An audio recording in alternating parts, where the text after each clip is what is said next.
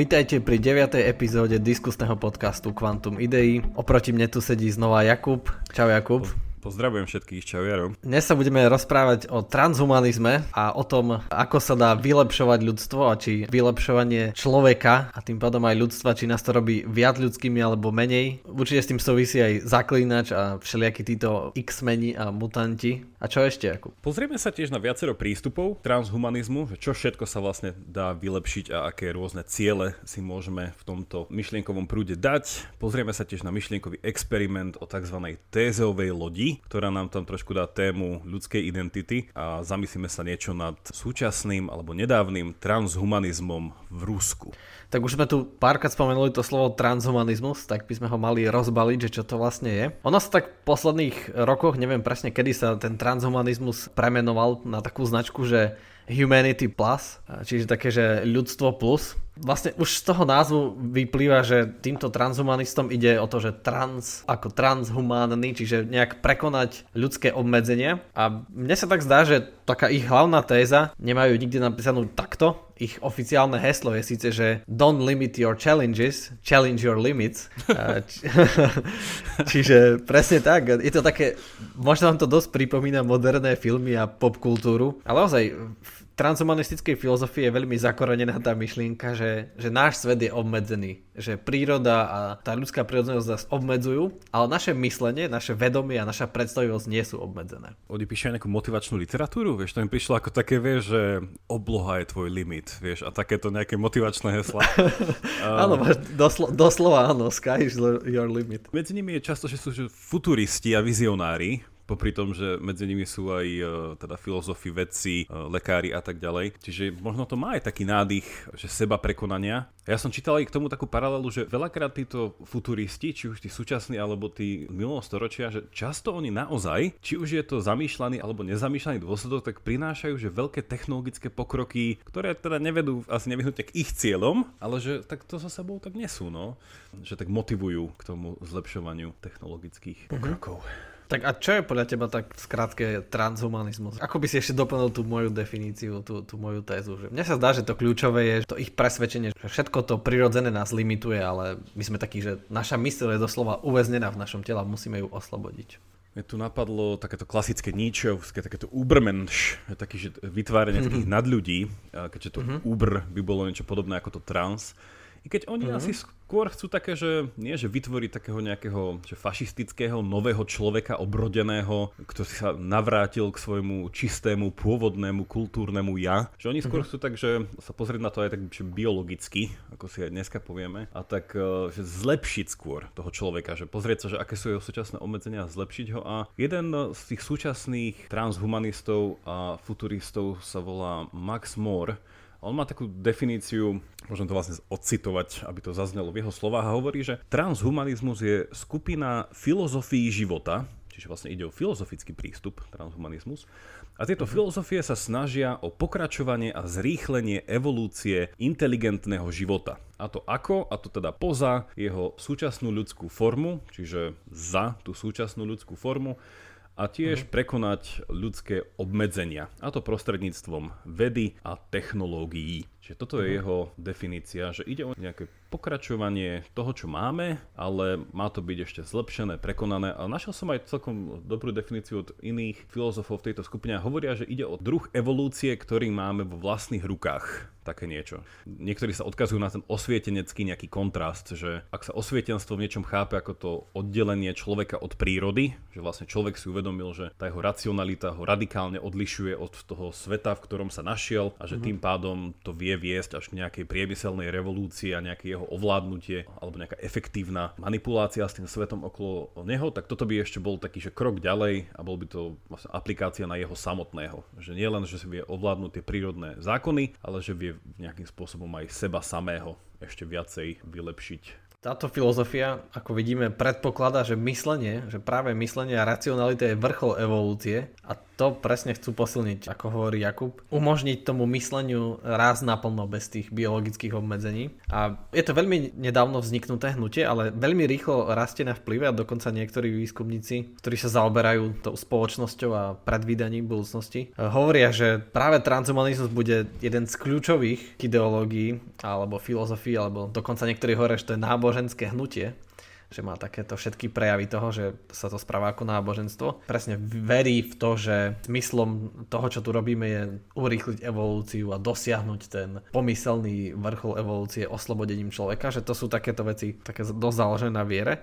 No a napriek tomu, že to vzniklo niekedy v 90. rokoch, myslím, že to jeden z zakladateľov bol Nick Bostrom, ktorý je teraz na Oxforde, kde vedie takýto spin-off inštitút, ktorý sa volá že Future of Humanities nie, Future of Humanity asi. Iba, nie Humanities. Asi iba jedno ľudstvo. To dáva väčší zmysel. Podľa mňa presne, že chcú jedno veľké ľudstvo, takže to by bolo... asi, asi, asi, áno, asi iba Future of Humanity.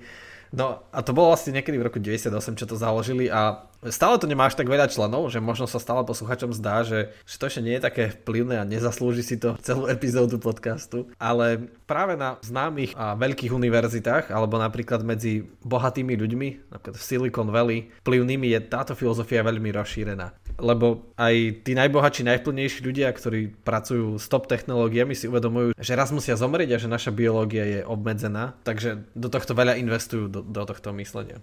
A čo vlastne všetko spadá? Že čo taký transhumanista robí, Jakub, tak bežne každý deň? To sa ma pýtaš, ako keby som bol transhumanista.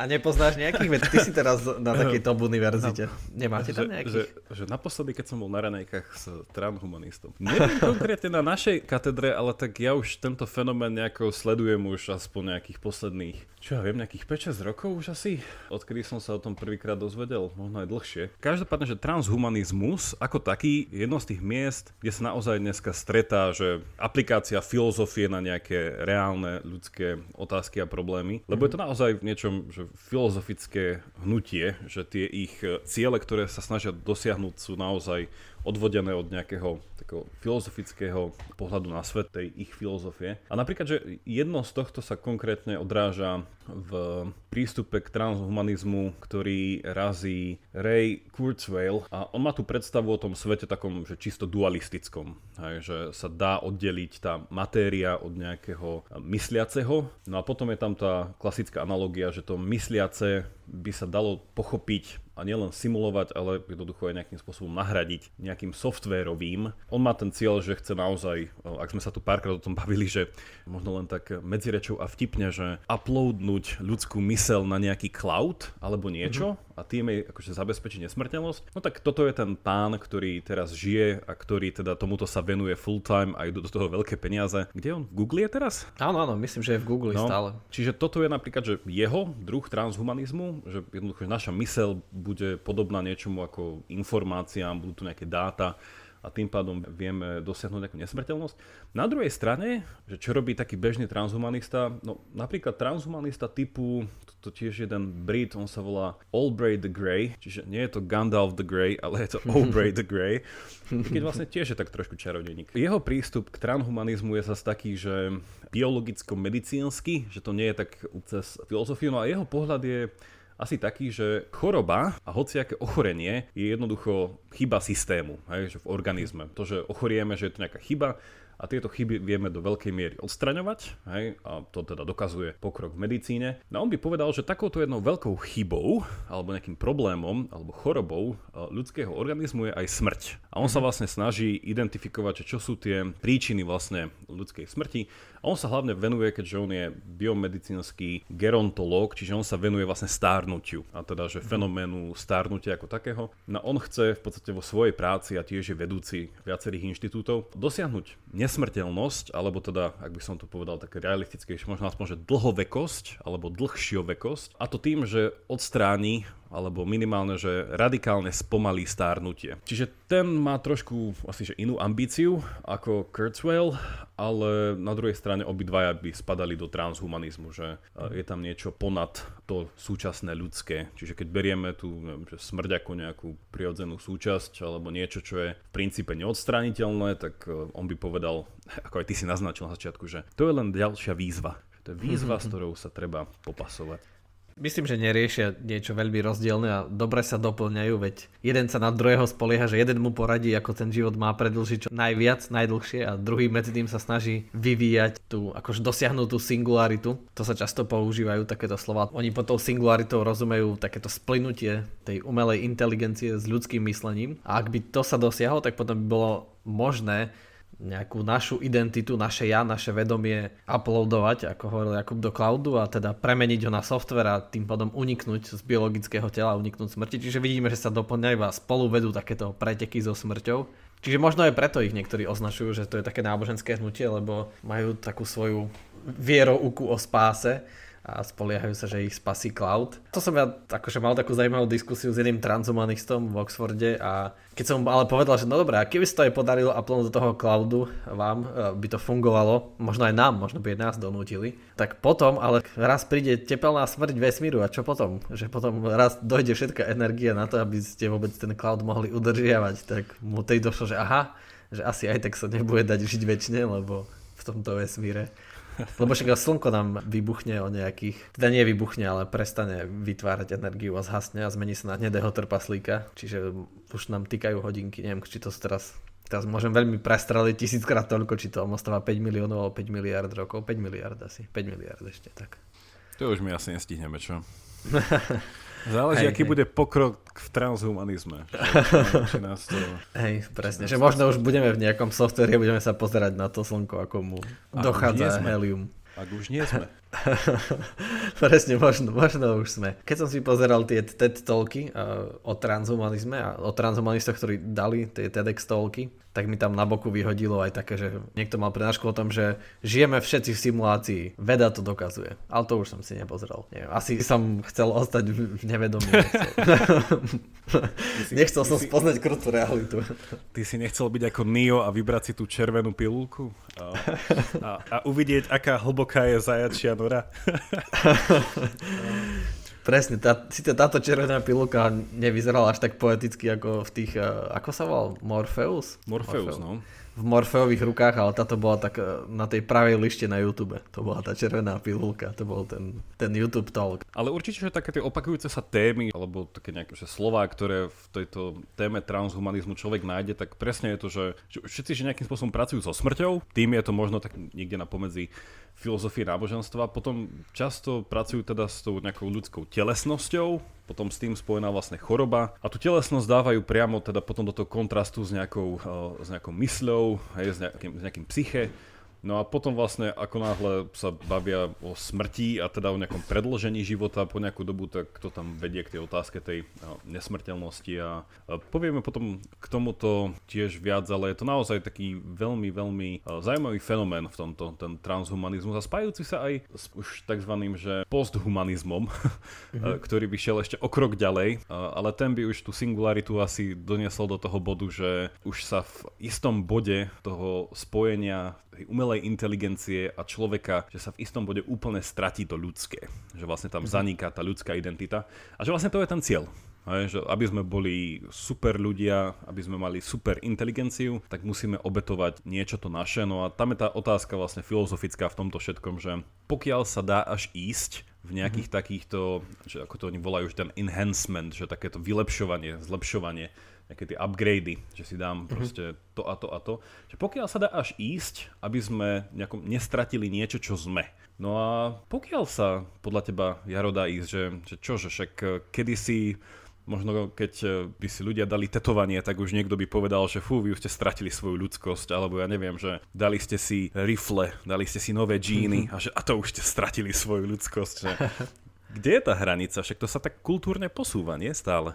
Mhm, presne, že keď sa pýtali ľudí, títo transhumanisti sa pýtali ľudí v USA, robili nejaký prieskum, tak tri štvrtiny ľudí povedalo, že nechcú mozgové implantáty, ale v skutočnosti to vôbec nie je také, takéto sci-fi, ako Jakub presne hovorí, že niekedy mali ľudia námietky už voči tomu, že niekto si dá tetovanie, že je to neprirodzené, alebo že niekto si dá oblečenie. Že teraz som menej človek, pretože používam oblečenie, že sa nespolieham iba na svoju kožu, alebo keď mám zlý zrak a teraz si dám okuliare, tak zrazu už som menej človek za to, že používam túto umelú pomôcku. A od toho nie je ďaleko. Vidíme, že od toho, keď ideme postupne, tak teraz niekto príde pri nejakej nehode alebo vo vojne príde o ruku.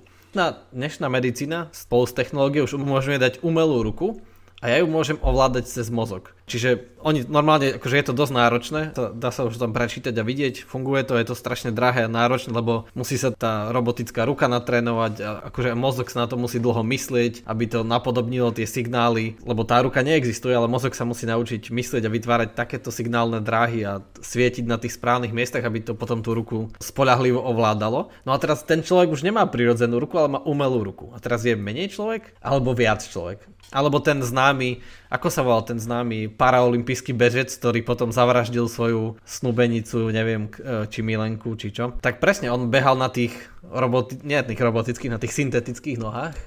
No a teraz, že bol rýchlejší ako iný a teraz je menej človek alebo viac. A vidíme, že od toho už iba krok k tým mozgovým implantátom, napríklad, že už aj teraz by podľa mňa bolo možné, len sa to nerobí, lebo nie je tak efektívne, že chcete prísť domov a chcete si zasvietiť svetlo, alebo zapnúť kúrenie, dať postaviť vodu na kávu, zapnúť kávovar, tak aj to by bolo možné ovládať len myšlienkami. Či doslova by bolo možné napojiť na mozog nejaký implantát, ktorý bude vysielať signály a ovládať ten inteligentný dom, alebo dokonca auto môžem ovládať myšlienkami. A teraz, že keď idem takto postupne cez to oblečenie a tetovanie, tak sa mi to nezdá až také šialené, ale toto sa mi zdá šialené a presne a tri štvrtiny ľudí povedia, že toto my nechceme. Tak neviem, že, že kde je teraz tá hranica, že je to ozaj až také zlé? Chci, ty, Jakub, ty by si si dal mozgový implantát na ovládanie domu? Ako vieme, že už nie sme očipovaní, vieš, to je tá otázka. už zase tu zavádzaš takéto konšpiračné veci.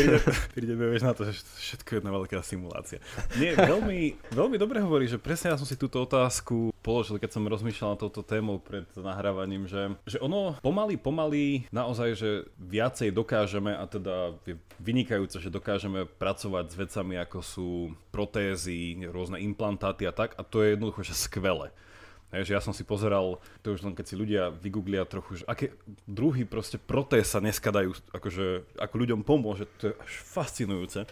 A, a na druhej strane tam hlavne v kombinácii s tou nejakou môžeme trochu povedať, že umelou inteligenciou, alebo už keď sú nejaké zásahy do mozgu, že, a to je tá otázka, ku ktorej sa chcem možno vrátiť, že, že, že čo je ten bod, alebo že čo by bol ten zásah, že akú zmenu do seba by sme pripustili a tá by bola už za hranou toho, čo by sme povedali, že to som ja. Hej, alebo že to, mm. i keby ma to vylepšilo, že neviem, že by som mal oči ako ďalekohľad, hej, že, že bol by som to stále ja, alebo by mhm. som bol jediný na svete, ktorý by dokázal vidieť svet, ja neviem, že videl by aj e, ultrafialové, alebo čokoľvek. Že mm-hmm. bol by som úplne stratený a jediný a že by som nejako nepasoval. Je to tým pádom zlé alebo nie? No a to je tá mhm. filozofická otázka za týmto, ktorá je podľa mňa fascinujúca a preto aj celý transhumanizmus je pre mňa ako jeden veľký myšlienkový experiment, i keď už takou malou úvodzovkou, že aplikovaný v určitých oblastiach, v určitej miery. Uh-huh. Že veľmi fascinujúci, lebo nás pozýva presne k takému tomu základu možno toho filozofického myslenia, že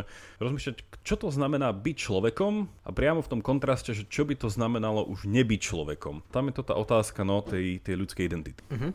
No podľa mňa to tie, určite to nebude ten zrak, ako si hovoril, lebo už teraz, keď si vezmeš, máš obrovské rozdiely. V medicíne, keď sa meria zraková ostrosť, tak vlastne môžeš zistiť, že niekto má, že o, je úplne bežné, že niekto má, že 500% lepší zrak. Že niekto má 5 krát lepší zrak alebo 5 krát horší zrak. Napríklad niekto vidí aj malé písmena v diaľke a niekto vidí aj to, čo je blízko pred ním rozmazane. Teraz ako učím na tej lekárskej fakulte, tak som si to ozaj zažil, a som sa ako prvýkrát dozvedel, ako vidia vlastne krátkozrakí ľudia svet a to je úplne že šialné.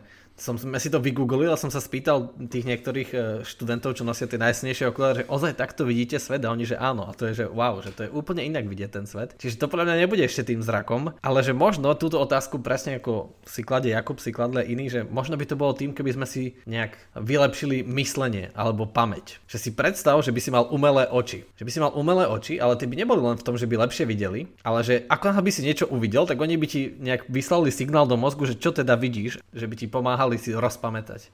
Že by si mal nejakú svoju implantovanú vylepšenú pamäť, čiže by si hneď všetko vedel. Že by si uvidel nejakého človeka na ulici a tie oči by to hneď spracovali, by to v tej tvojej databáze, aby ti hneď poslali myšlienku do mozgu, že to je ten a ten tam a tam si ho stretol. Hej? Že to je v skutočnosti preto ti je povedomá, lebo táto predáva v obchode, kde chodíš nakupovať. Alebo tento pán minulé vedľa teba hral skôš, že preto ti je povedomý. Ale že to by už bol možno taký zásah, že tak sa zahrávať s myslením identitou, neviem, že či by sme to chceli alebo nie. Ale zasa ľudia bežne robia, neviem, všelijaké psychologické tréningy a takisto sa snažia zlepšovať svoje kognitívne schopnosti, učia sa lepšie si pamätať, rýchlejšie rozmýšľať, veď mať vysoké IQ, niečo sa vníma ako dobré a tak ďalej. Čiže Zase je to taká veľmi tenká hranica medzi tým. Presne, že tá otázka, nejako nás to prirodzene posunulo, ani sme, ani sme to explicitne na to nepokázali, ale že to, kde to začína už byť také, že zaujímavé, je skôr tá otázka tých našich nejakých kognitívnych kapacít ako fyzických kapacít. Že, tak je to také mm-hmm. nekontroverzné, že tie e, protézy a rôzne implantáty, ktoré by iba prinavrátili alebo možno trochu e, zlepšili nejaké fyzické schopnosti, neviem, že... Viem mm-hmm. si predstaviť prípad, že človek má zdravé nohy, ale obetuje sa ich, pretože vie, že tie bežecké, tie protézy, že by mu umožnili skákať ako gazela. A povie si, že to je môj životný cieľ, ja jednoducho fakt chcem skákať ako gazela a obetujem tie nohy. Viem si, že je menej človek, nie je menej človek, že asi zostáva, len chcel jednoducho nejakú vlastnosť, ktorú predtým nemal. A na čo by sa dalo povedať, že však stačilo si kúpiť auto. No ale potom, presne, že tá otázka nejakého myslenia a s tým spojené veci, že napríklad tá pamäť je fantastický príklad, že ako aj ty si načrtol, aké by to bolo žiť alebo že viesť život, ak by si nikdy nič nezabudol a všetky tvoje spomienky by si mal stále prítomné vlastne pred očami. Kedykoľvek by si chcel. Čo by to znamenalo? A to je až v niečom, no pre mňa, že až taká strašná predstava, lebo ja stále som v tom domnení, že zabúdanie je skvelá vec, alebo že vedieť jednoducho, že nepracovať so všetkým súčasne, že mať nejakú tú pasívnu časť tej mysle, s ktorou viem pracovať, ak potrebujem, ale jednoducho, že nie som toho schopný. Typujem, že možno by transhumanista povedal na to, že vyznie to depresívne, pretože si nevieme predstaviť, že by sme takýchto úkonov boli schopní, pretože no však by sme sa unavili, aké by to jednoducho bolo, že nemali by sme na to nejakú ani kapacitu. Ale keby sme nejakým spôsobom zrýchlili náš vnútorný počítač, že by sme boli schopní spracovávať toľko informácií naraz, čo potom by to bolo v podstate, že nebadali by sme rozdiel. Že keby sme zrýchlili jednoducho procesor, tak potom aj ten objem tých dát by nebol zrazu taký náročný. Na mhm. druhej strane, fakt, že je to tá otázka, že či by to viedlo k lepšiemu životu, ak by moja mysel bol chodiaci Google alebo nejaká chodiaca Wikipédia. Na druhej strane je to také, že keď sa povie, no ľudia by mali zvyšovať svoje poznanie, poznanie o svete a tak. Čo to znamená? Že chceme byť chodiace Wikipédie? Že chceme byť chodiaci Google? Že si všetky spojitosti viem dať v sekunde do nejakého jasného súvisu a viem odkázať na niečo, že to je to? Lebo však potom taký, že rýchly protiargument bol, že ľudia radi vypnú tú Wikipédiu, radi vypnú ten Google a idú robiť niečo iné. Hej, že mm-hmm my nie sme 24 hodín, aj keď môžeme byť, pred počítačom a nečítame si veci z Wikipédie len preto, že môžeme. Že nejakým spôsobom tá práca s tými informáciami nie je to jediné, čo nejako chceme robiť, len získavať viac, viac, viac informácií. A tam je tá mhm. filozofická otázka toho, že čo to znamená, že žiť ako človek? Že je to len toto, že zväčšovať a zrýchlovať prácu s nejakou informačnou databázou? Lebo ak áno, tak tam už by mal našľapnuté ten Kurzweil, že tak to potrebujeme zlepšiť, zrýchliť. Uh-huh. A ten cloud je tam proste super, super metafora toho celého. Áno, táto otázka, že čo nás robí najviac ľudskými, čo je to kľúčové ľudské, že čo nám dokáže žiť naplno, že nestratíme svoju identitu, nestratíme dobrý pocit zo života, tak to je presne kľúčové. A asi to je v pre transhumanistu práve to myslenie, že keď človek myslí, keď čo najviac pracuje s informáciami, tak to je to, čo ho robí najviac človekom. Lebo možno, možno je to tak aj z tej kultúry, že už dneska ľudia, ktorí majú vysokú, neviem, vys- veľmi dobré kognitívne schopnosti alebo sú veľmi inteligentní, majú vysoké IQ, sa považujú ako by za niečo viac že mať nízke IQ sa vníma tak, tak dehonestujúco, že je to také, hm, lebo dnes sme veľmi takáto top tech, high tech spoločnosť, čiže len už sa orientovať v tejto našej zložitej realite a spoločnosti si vyžaduje nejakú tú schopnosť pracovať s mnohými informáciami, aby sme sa v nej dobre orientovali, čiže vníma sa to asi ako niečo dôležité. Ale tiež by som nesúhlasil s touto transhumanistickou tézou, lebo zdá sa, že je niečo iné aj byť človek. Je to, je to možno niečo iné. A možno tuto Jakub prechádza do tej témy tých superhrdinov, lebo keď všetci videli Supermana alebo Spidermana, tak oni majú nejaké super vylepšené schopnosti alebo X-menov, Avengerov, ale nejako normálne fungujú medzi ľuďmi. A sú len takí, že iní ľudia a častokrát, aj keď to možno nie je zámerom, ale vždycky k tomu nejak sklznú tí tvorcovia filmu, že vždy sa tam rieši, napríklad v X-menoch to je také veľmi očividné, tam rieši ten postoj k tým mutantom, či to teda sú ľudia alebo menej ako ľudia a tak ďalej, alebo že vždy ho potom odsudzujú, lebo je taký schopnejší. Ale keby sme sa tým zamysleli, tak to nie je nič také šialené, to je iba prehnané. To je iba prehnané to, čo už v realite existuje. Veď teraz na svete existujú ľudia, ktorí zabehnú oveľa, oveľa lepšie výkony ako my, kedy zabehneme. Alebo existujú ľudia, ktorí tak často hádžu tie šípky, že oni ich trafia, neviem, že s takou presnosťou stokrát za sebou a to by som ja nikdy nedokázal. Čiže ich tie fyzické schopnosti sú inde. Niektorí sú šialní plavci, niektorí behajú ultramaratóny, niektorí spierajú 220 kg alebo neviem koľko. Že, čak aj to sú že obrovské rozdiely. Teraz keď niekto je nejaký no, Spider-Man je trochu rýchlejší, tak stále môže byť človek a asi to aj tak vnímame. A tu vlastne to súvisí aj s tým zaklinačom, ktorého sme chceli, lebo on často sa stretáva s tým, aj to v tom seriáli vidno hneď v prvej časti, že ako ho odmietajú a ako po ňom hádžu kamene, že je mutant, že je zviera, lebo je vlastne vylepšený človek. Keď neviete, že prečo je zaklinač taký Geralt St, nie z D, že prečo je taký dobrý a, a rýchly a nikto ho s mečom neporazí, to je preto, že cez mutagény ako sa tam nazýva, ho upravili a vylepšili mu práve tieto kognitívne schopnosti a reflexy a fyzické zároveň aj. Napríklad v tých X-menoch, ako si hovoril, tam je zaujímavé, že ten konečný problém potom nastáva, že oni vytvorili nejakých dokonalých mutantov. Teraz neviem, ako sa volali, ale teda boli to také tie stroje, taká tá, ja hovorím, že až umelá inteligencia. Oni sa viac menej potom vedeli transformovať na čokoľvek. V podstate, mm-hmm. tam sa to zase vracia k takej nejakej hre s tými nejakými základnými elementmi, že vedeli proste spraviť zo seba nejaký fyzikálny prvok, čo bol práve potrebný. A toto je zaujímavé, že aj v celej takejto tej popkultúre, ktorá je prezentovaná v týchto filmoch, že sa tam mieša hrozne veľa takých, by som povedal, že po zamyslení, že nezmiešateľných prvkov, alebo že minimálne prvkov, ktoré by boli oddelené, lebo čím ďalej tým viac sa tam spájajú nejaké mytologické prvky, čiže vlastne sú tam nejaké elementy nejakých božstiev, ktoré sú akože superhrdinovia a tam to už proste tá kategória superhrdinu padá, lebo tak keď raz je niekto boh, tak je boh a keď si to definujem v rámci gréckej mytológie, tak má nejaké atribúty. Na druhej strane sú tam ľudia, ktorí majú nejakým spôsobom, že sú extra šikovní hrozne inteligentní, fyzicky proste zdatní, sú majetní a súčasne majú dobrý úmysel. Hej? Že to by bol napríklad, že Batman. I keď mm-hmm. tam je tiež ten klasický problém, že keď písali o tom ľudia články, že keby niekto naozaj žil ako Batman, tak jeho telo by sa rozpadlo asi po, neviem, či týždni fungovania, že, že tá, to nestihlo by regenerovať všetky mm-hmm. tie výmeny energie, ktoré on zažíva. No a potom je tam niekde ten stred nejakých takých, že tých, čo si aj ty nazval, že mutanti, alebo tí nejakí superhrdinovia, ktorí sú takí, že zdajú sa byť ľudskí, ale majú nejakú tú super schopnosť. A tým sú mm-hmm. proste, že super ľudia a teraz nepredpokladám, že sú to nejakí že z iných planét. No a tam je ten element toho, toho fantazy, že na rozdiel podľa mňa od toho transhumanistického, že kde je ten, to zlepšenie a ten upgrade je braný ako vylepšenie do nejakého extrému nejakej schopnosti, ktorú už teraz máme. Napríklad neviem, že budem že fakt, že vidieť veľmi dobre alebo že budem, nebudem trpieť poruchou pozornosti, alebo nejaké inštinkty sa mi jednoducho veľmi, veľmi dobre vylepšia. V týchto filmoch je to práve že nahradené tým, že superhrdina má nejakú neľudskú vlastnosť, ktorú ale nejako má. Hej? Ja neviem, že vie byť neviditeľný, vie proste chrliť oheň, vie mm-hmm. jednoducho čítať mysle druhých, vie neviem čo a tam sa to dá akože doplniť. A tam je ten fantasy element tých, tých mutantov a superhrdinov Tam si myslím, že, že transhumanisti by asi nešli. Väčšina sledovateľov popkultúry by chcela byť takýto superhrdina a chrliť oheň, ale že ten transhumanistický projekt je v tomto taký menej fantázy, i keď uh, veľa z nich, veľa z týchto futuristov písalo aj science fiction. A sa mi zdá, dá sa prísť k nejakému argumentu, že napríklad ruský vesmírny program bol inšpirovaný vlastne istým druhom transhumanizmu. Ovládnutie vlastne vesmíru bol jeden z týchto cieľov. Mne počas toho, ako si hovoril, napadlo vlastne, že takíto ľudia so superschopnosťami existujú vedľa nás. Veď existuje niečo také, čomu sa hovorí, že eidetická alebo fotografická pamäť. Sú ľudia, ktorí si dokážu zapamätať úplne detaily obrazu, ktorý videli iba raz.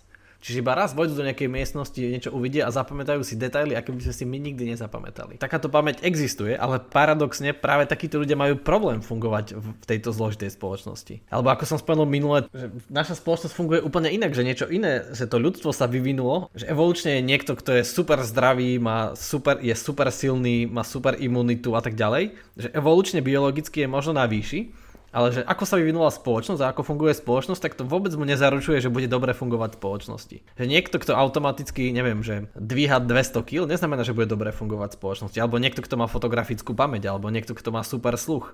Že nakoniec sa ukazuje, že, že tá spoločnosť má takéto komplikované tie medzivzťahy a funguje úplne inak. Že prečo sa potom snažia tí transhumanisti upgradeovať tú našu biologickú schránku alebo v tom úplne konečnom cieľu ju úplne opustiť, keď vlastne to nie je až také podstatné, zdá sa.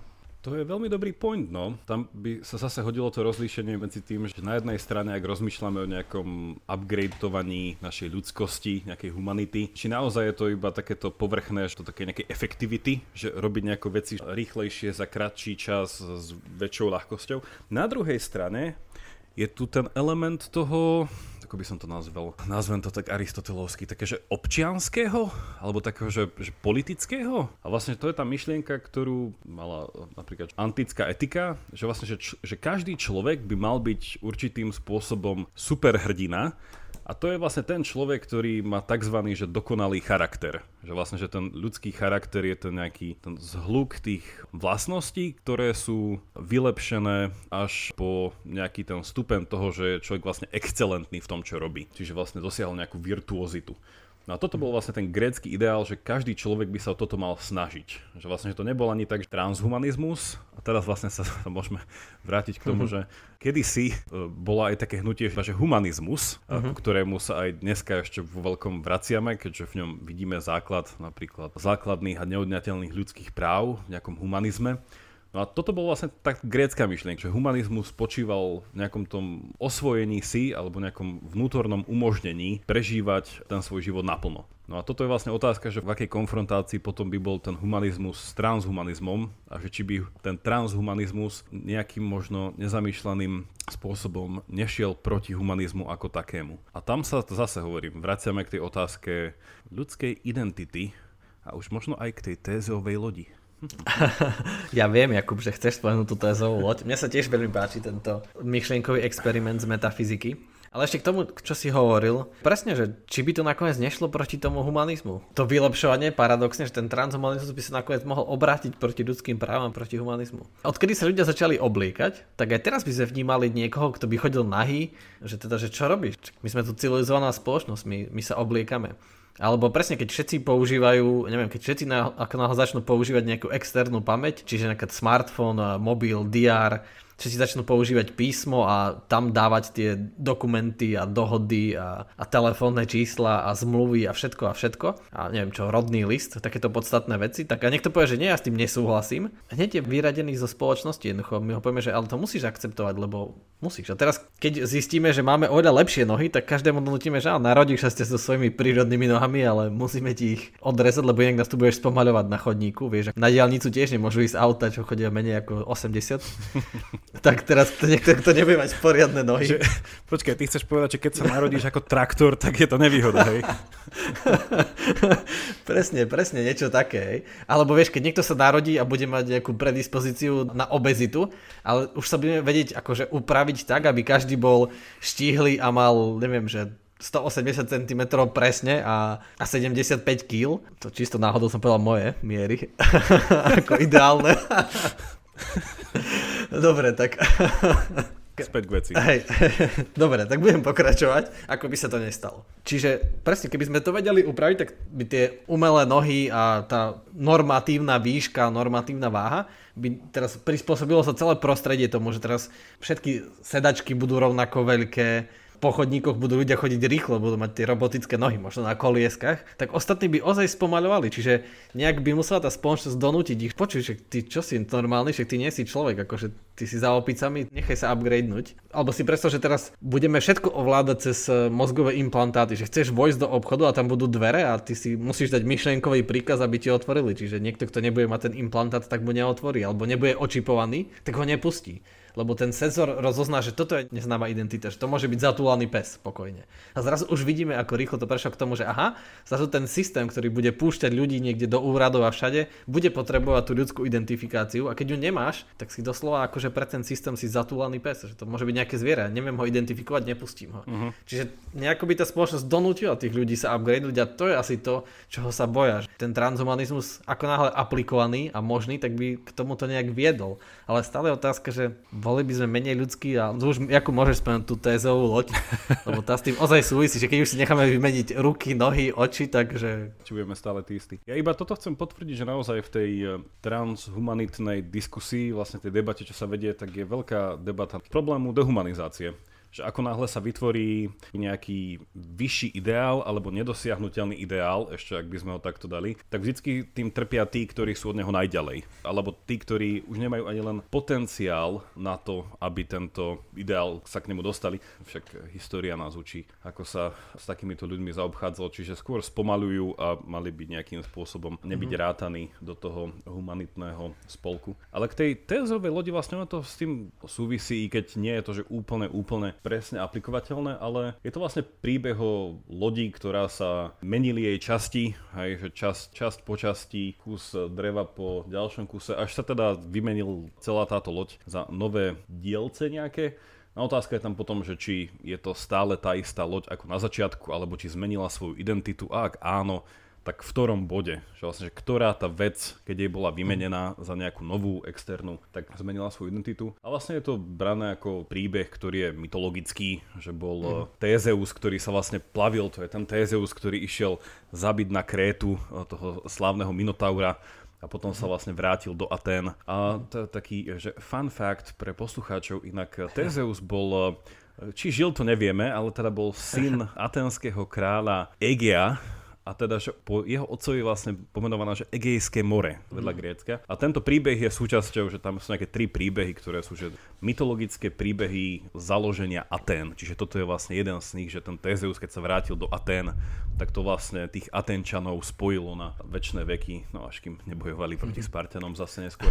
No, ale teda tá Tézeová loď je o tomto. Tá Tézeová loď, prepáč, sa dá ešte vyostriť ten príklad v tom, že ako by sme odoberali tie súčiastky, ako si hovoril, tak keby sme z tých odobraných súčiastok súčiastok niekde v múzeu postupne stavali loď, ako ich vymieňame. Ako by sme vymenili všetky, by sme mali na vode tú tézeovú loď, na ktorej by sa plavil, ktorá by bola postupne upgradeovaná a vymienené súčiastky, ale v múzeu by sme mali presne jeho pôvodnú zo všetkých pôvodných súčiastok. Tak teraz by bola otázka, že no a ktorá je teraz tá tézeová loď? Je to tá, ktorá má všetky súčiastky vymenené, ale na nej postupne fungovala a plavil sa, alebo je to tá v tom múzeu, kde sú všetky pôvodné súčiastky. Človek sa narodí, hej, akože takto zaostalo ešte s dvoma biologickými nohami a rukami a tak ďalej. No a teraz by sme ho postupne vymieniali a niekde v nejakom raziacom boxe by sa odkladali tie všetky súčiastky a potom by sa nejak zošili ako nejaký Frankenstein, čiže postupne by sa vymenilo všetko a z toho človeka by neostalo nič ani mozog, lebo jeho mozog by sa uploadol do nejakého softveru, aby to bol vlastne chodiaci robot. Udral by blesk, hej, do, tej mraz, do toho mraziaceho boxu a ten, to telo by tam ožilo a teraz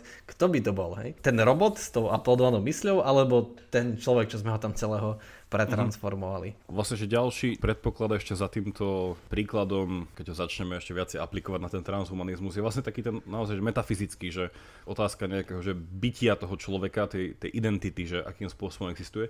A to je tá jednoduchá otázka, že či to, čo sme, teda ten fakt, že sme ľudia, že som nejaká osoba, že mám nejakú vlastnú identitu, že mám ju chápať ako súbor častí a potom musím poznať tie časti a vedieť, akým spôsobom nejako sú spojené dokopy. Alebo na druhej strane, že či je to niečo viac ako len súbor alebo teda súčet všetkých častí dokopy. Lebo keby to boli iba tie časti, tak sa automaticky musím pýtať, že sú všetky rovnocenné? Že vlastne to je tá myšlienka nejakého atomizmu, že sú tie časti nakoniec vlastne všetky nejaké, že tie isté len sú nejako pospájané? A ak nie, ktorá je tá najdôležitejšia a ak to je ona, tak prečo? A na druhej strane, ak je to niečo viac ako len súbor častí, tak prečo a ako? Hej, že to je tá, tá známa hádanka vlastne tej eh, ľudskej identity. No a pri tomto transhumanizme, že v niektorých prípadoch je to asi jednoducho odpovedateľné, že naozaj, ak by sme si zobrali taký ten asi najjednoduchší prípad nejakých tých, to nazvem takže neškodných tých protéz, tak tam je to asi naozaj, že neviem, príde vojak so zranením, jednoducho amputovaná noha, našťastie je dneska možné proste mu dať umelú nohu skvele. Hej. Povedali by sme, že je to, je to iný človek? Že asi nie, že pamätá si sám seba, rozmýšľa o sebe podobne, ľudia ho berú tým istým spôsobom. Jednoducho, že bol tam nejaký úraz, nejaké zranenie Podobne tiež môžem povedať, ja neviem, hlúpy príklad, vytrhnú mi zub. OK, a tam s tým zubom nič nestrácam, proste poviem, že to, to som nebol ešte úplne, že ja. Ale potom, že presne, že ako ideme ďalej, ďalej, opäť k tomu nejakému kognitívnemu, ale hlavne teda takému to spojeniu toho kognitívna a telesna, čo je vlastne celý ten problém toho humanizmu opäť je, že akým spôsobom sa prepája telo a mysel, že či je to tak ľahko spojiteľné, ako sa to napríklad tomu Kurzweilovi zdá, že sa dá tá mysel jednoducho nejako v budúcnosti. By som povedal, že 2030 sa mi zdá. Či už 2040 povedal, že to bude možné? No, posúva sa to. Každopádne pamätám si 2030 ako ten posledný dátum, kedy už to bude. Tak to je tá otázka, že čo by sa dalo nahradiť v tom mojom rozmýšľaní, aby som to už nebol ja. A tam môže byť presne toto napríklad, že tá schopnosť, že zabúdať, alebo že schopnosť, aby moja predstavivosť fungovala v nejakých tých limitoch, ako funguje teraz. Že keby som mal nejakú super rýchlu výpočtovú schopnosť môjho mozgového procesoru, že bol by som to stále ja, keby som zrazu jednoducho videl veci alebo chápal veci že oveľa, oveľa rýchlejšie. Tam už to začína byť zaujímavé, že teda tento príklad vlastne v starom Grécku viedol asi podobnej intuícii ako dnes, že asi človek predsa len nie je len tak nejako jednoducho nejaké Lego poskladané z nejakých častí, ktoré so sebou nemusia súvisieť, ale môžu, a na druhej strane, že je tam až nejaká zvláštna nevyhnutnosť, že tie veci do seba nejako zvláštne pasujú a potom sa snažíme spoznávať toto pasovanie. Že napríklad, že ako tá mysel vlastne pasuje s tým telom zaujímavo. A naopak, že ako mm-hmm. tento druh tela úplne zaujímavo pasuje k tej mysli, mm-hmm. ktorú popri ňom nejako rozpoznávame. To je tá otázka, no, že, že pokiaľ až ten transhumanizmus môže ísť aby sa nejak tam neporušila táto, možno môžeme nazvať, že krehká rovnováha, ak to krehká rovnováha vôbec je. Takže tak. Dnes by sme už asi bez problémov povedali, že tá kľúčová, tá rozhodujúca časť je mozog. Takto sa to vníma. Lenže tým, že mozog je možno symbolizovaný e, s tým, že myslenie, racionalita, aj keď to tak vôbec nemusí byť, lebo však podľa toho, čo vieme, tak aj emócie sa nejak odohrávajú v mozgu, tak práve mozog je tá posledná bašta e, toho humanizmu, takého biologického, že ktorý keď dobijeme, tak až potom sa začnú nové možnosti. Ale no presne s týmito kognitívnymi schopnosťami je to, je to také veľmi na, na tenkom ľade. Keby sme náhodou vedeli všetko, ako hovoríš, alebo keby som mal schopnosť vidieť za steny, tak neviem, že bolo by to ešte fajn, že chcel by som to, bolo by to ľudské. Je, neviem, možno je lepšie niekedy aj zabúdať a nevedieť a napríklad bolesť, a mnoho sme sa rozprávali, že možno aj bolesť je fajn.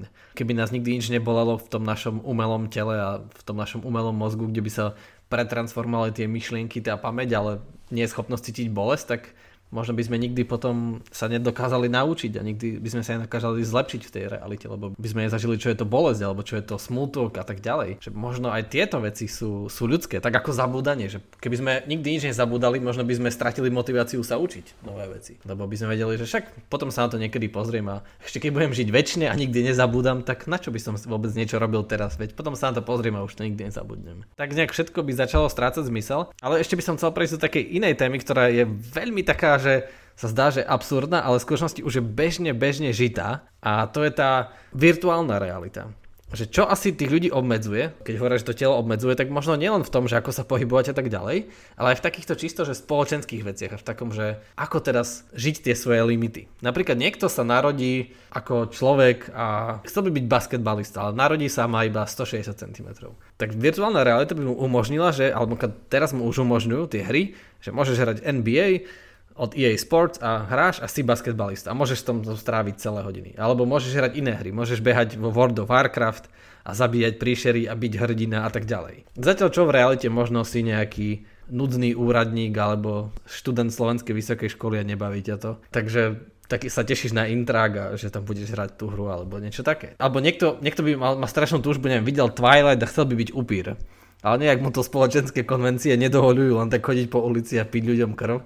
Aj sa mu to možno zdá také, že, že sa ešte nakazí a že to je také nehygienické piť ľuďom krv, aj keby mu dali. Je to šialené, ale máme spoločného kamaráta, ktorý vlastne zistil, že niektorí ľudia by si nechali piť krv, lebo tiež videli Twilight a videli, že aké to je fajn. Hej? Musíme prezrieť, že áno, upíry sa stretávajú. teda aspoň takí wannabe upíry, čiže tí ľudia, ktorí by chceli byť upíry. o tom nám snáď raz Pavol povie, ale Pavol zatiaľ odmieta sa takto akože vyjadrovať no, verejne, tak on sa hambí. Jeho krycie meno je Pavol. Kto vie, ako sa no, presne mm. tak, je to, je to krycie meno, kto vie. No, tak presne, že niekto chce byť upír, nedovoluje mu to spoločnosť, nedovoluje mu to realita, tak keby bol ten transhumanizmus splnený, aby sme žili iba v mysli a mohli by sme si všetko vytvoriť, tak by si mohol takúto realitu vysnívať a ono by mu, ten cloud by mu to postavil a on by tam mohol žiť tú svoju mhm. upírskú skrytú identitu. A bol by fajn, že to by to zároveň umožnilo žiť tej virtuálnej realite. Ale otázka asi, ktorá sa nám to tak akože vnúka, že ale je to to isté? Je virtuálna realita to isté? Ako táto, že keď beháte po nejakom, dneska už je tá grafika úžasná, že keď beháte po nejakom tom open world nejakej hre, ktorá sa stále roky a roky vylepšuje a ten svet je už obrovský, niektoré tie svety majú väčšiu už rozlohu pomaly ako Zem, teda určite všetky dokopy majú oveľa väčšiu už, no, takú tú virtuálnu, no ale stále to nie je asi ten istý pocit, ako neviem, keď idete do skutočných hôr a teraz cítite ten vietor na tvári a vidíte to, neviem, že je to niečo iné stále, zdá sa, že je to niečo iné mať to telo a zažívať to ako v realite v skutočnej realite ako v tej virtuálnej. K tomuto by som asi povedal tri veci, alebo teda, že priniesol takých, že troch ľudí do tohto. Prvé je americký filozof Robert Nozick, ktorý v svojej knihe 74. dal taký známy experiment, sa to volalo, že experiment uh, stroja na potešenie, že nejaký pleasure machine alebo nejaký experience machine. To, to znie dosť pochybne. No, no, a to presne akože simulovalo túto situáciu, že on tak nadhodil, vlastne bol to argument proti utilitarizmu a že ten myšlenkový experiment bol, že ak by sme boli presne zapojení na nejakýto stroj, ktorý by vedel simulovať cez nejakú virtuálnu realitu všetky potešenia, ktoré by sme v živote chceli na úplne do maximálnej miery, tak otázka je, že či by sme si vybrali vedomé zostať zapojení, alebo sa jednoducho odpojiť a tieto potešenia dosahovať v reálnom živote. Záver bol, že každý by sa chcel odpojiť a z viacerých dôvodov. Krásne to ilustruje film Inception, ktorý slončne mm-hmm. počiatok, že oni tam presne žili v tom sne, ale nakoniec napriek tomu, že si mohli všetko tam vysnívať a postaviť celý ten svet, tak ich to znudilo a chceli sa vrátiť. A tuto sa vlastne vracia niečo také opäť, že veľmi filozofické. Problém, alebo ten jeho názor je, dosť taký, že už eh, to starý a iba taký oprášený. Uh, tak je to jeden francúzsky fenomenológ, filozof Maurice Marloponty, ktorý sa tak preslavil takou uh, frázou, že často sa tak hovorí, že, že človek má to svoje telo a musí sa k nemu nejako správať, ale súčasne je to nejakého vlastníctvo. Tak on predstavil takú radikálnu protitézu, kde povedal, že človek je jeho telo, že ja som moje telo. Čo vlastne úplne súvisí s nejakou teda fenomenológia je pohľad na nejaké vedomé prežívanie z pohľadu prvej osoby, nejaká reflexia nad týmto, že vlastne tá fenomenológia nejakej aj tej ľudskej identity je viazaná nielen na tú mysel, ale aj na to telo, ktoré tú mysel nejakým spôsobom zásobuje tými podnetmi a tak ďalej a tak ďalej. Či on by povedal, že aj s Nodzikom súčasne, že ľudia by si vždycky vybrali tú reálnu realitu pre tú vizuálnu realitou práve preto, lebo je pravdivejšia že vlastne nám e, sprostredkuje to, že skutočnejšie prežívanie, ktoré naozaj si ho vieme byť vedomí a že je tam veľký kvalitatívny rozdiel, že mať nižšie potešenie, ale vedomé ako vyššie potešenie a proste stimulované. Čiže k tomuto. Úplne tretiu vec, aby som to ukončil, že zase je taký prúd, hlavne v existenciálnej filozofii, ktorá tak krásne pripomína takú jednu vec, že keby sme žili vo virtuálnej realite, ktorá by teda umožňovala ísť do extrému čo do našich očakávaní, potešení a tak ďalej, ďalej, tak hovoria, že, a tak takým varovným prstom sa existencialisti vždycky na to pozor a povedia, že dajte si pozor, lebo aj tak by ste sa nakoniec znudili. Maximálna stimulácia vedie k nude. To aj v ekonomike je ten zákon návratnej utility. Čím je niečoho viac, týmto začne počase prinášať menší, menší, menší užitok. Čiže toto by voči tomuto varovalo veľa ľudí, ale je to podľa mňa aj s tým transhumanizmom v niečom spojené, že minimálne ten fenomenologický predpoklad toho, že nejaká tá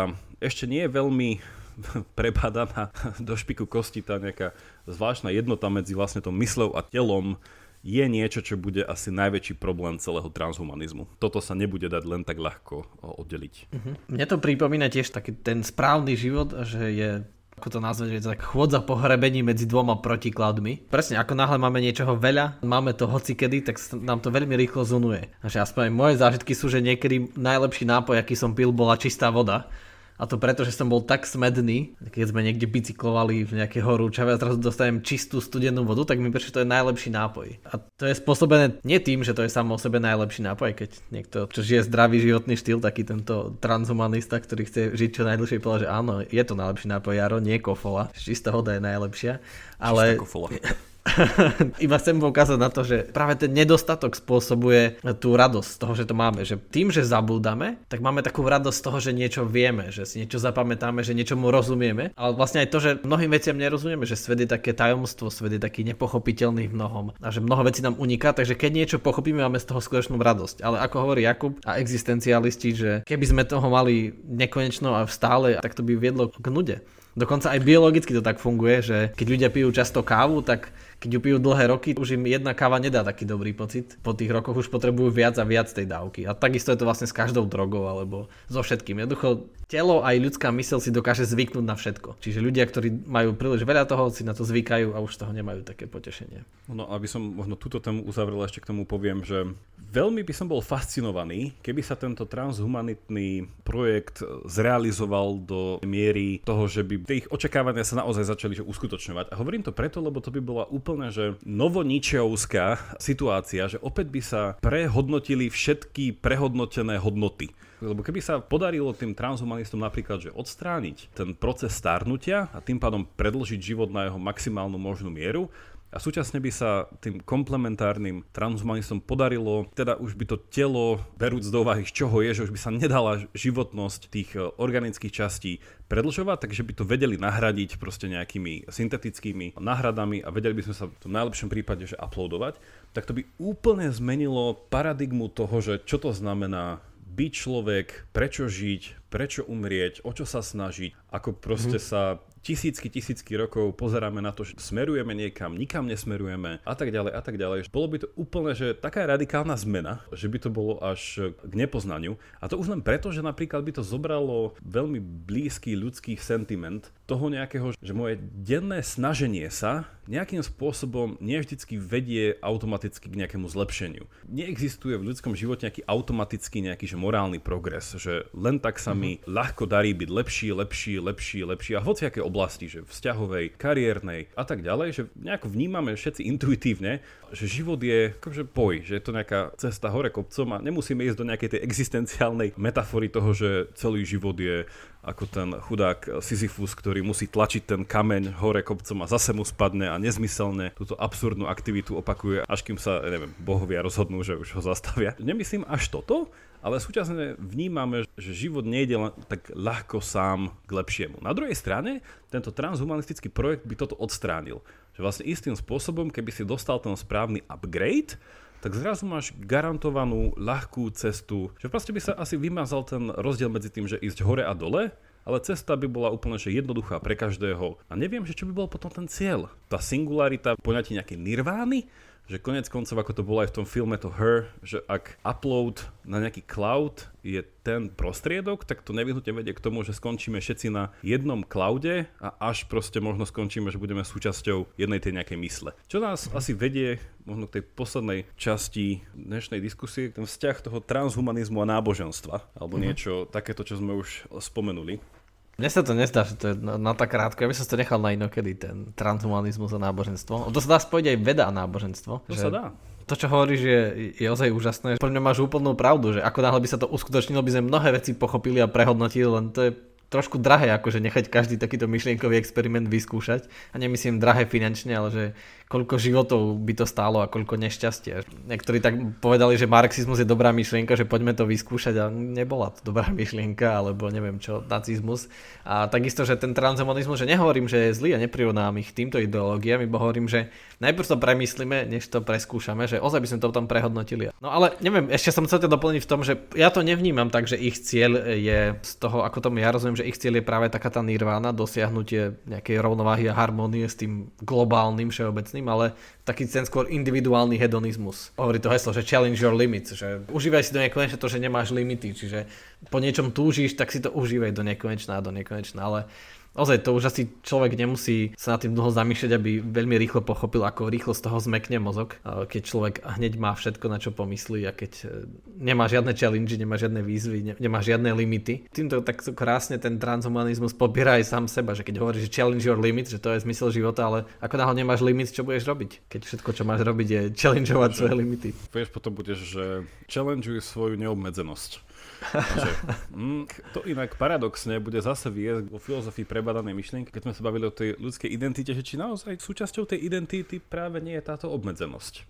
Že keď uh-huh. zoberieš preč tú obmedzenosť a nejakú, hovorím, nejakým synonymickým až básnickým slovníkom, vieme ísť do takých nejakých vecí ako nejaká ľudská zraniteľnosť, ľudská krehkosť, ľudská nestálosť a, a tak ďalej a tak, a tak ďalej či toto nie je to, čo je človeku vlastné a na druhú stranu, či je to niečo, a tam už sa zase vynára nejaký ten náboženský sentiment nevyhnutné, že či je to niečo nevyhnutné do času, či má niekto proste s tým niečo spraviť. A nedá mi nepovedať aspoň jednu referenciu, keďže už som to poslucháčom na začiatku slúbil, že ruský tzv. imortalizmus, ktorý začal v 19. storočí, ktorý sa potom veľmi paradoxne spojil s komunistickou ideológiou, čiže k tomu si môžeme v budúcnosti ešte niečo povedať, tak oni presne mali ten cieľ toho, že kresťanstvo má ísť ruka v ruke s vedou a technológiami a bol tam jeden eh, filozof, on bol súčasne aj sa nejaký antropolog alebo aj vedec, volal sa Nikolaj Fyodorov a on mal takú hrozne zvláštnu myšlienku, že my ľudia máme istý druh podlžnosti alebo dlh voči svojim rodičom, a to tak berieme tak prirodzene, hej, však privedli nás na tento svet, veľa pre nás obetovali, že však čo by nie, nie je to také neintuitívne. No ale on to spojil vlastne tak nábožensko-technologicky a povedal, že máme tzv. citujem, že dlh vzkriesenia.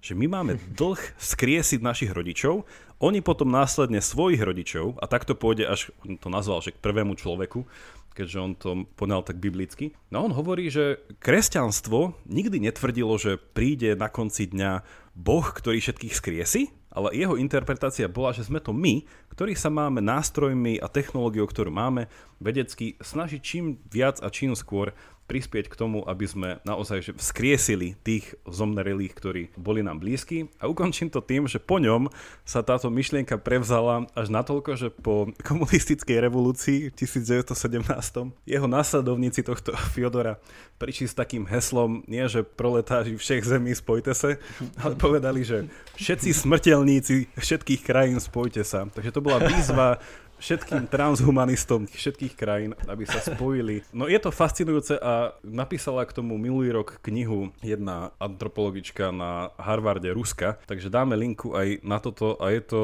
fakt, že zaujímavé. Znie to skvelé, nikdy som o tom nepočula. Možno odtiaľ pochádza to heslo, že väčší Lenin alebo väčšine živý Lenin. A je, že táto obsesia vlastne ruského režimu ukazovať nesmrteľnosť svojich lídrov, ale nie iba metaforicky. A to je na tom mm-hmm. najviac akože fascinujúce, že oni naozaj sa snažia priviesť. No však ten Lenin tam tak verejne v tom mauzoleu čaká, kedy ho oživia a no, je tak všetkým no. vystavený, že, že tu čaká a že raz sa vráti. Iba v Amerike a v Rusku sú tie bunky, kde sa dá človek zmraziť po smrti. No a paradoxne sú tri na svete, tie miesta, ktoré toto umožňujú. Dve sú v Amerike, jedno je v Rusku. Sú tam stovky ľudí už pomrazených, ktorí očakávajú svoj resurrection.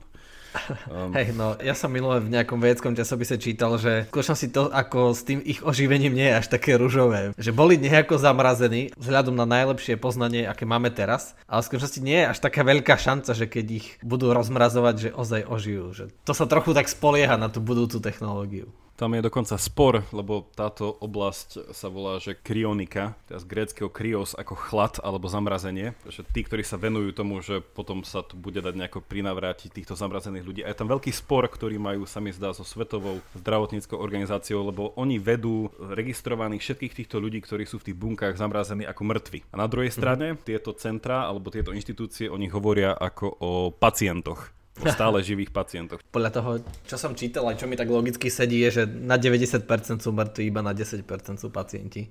Že uh-huh. takto teraz odhadujú ich šance, že keď ich rozmrazia a oživia, že reálne budú žiť a fungovať.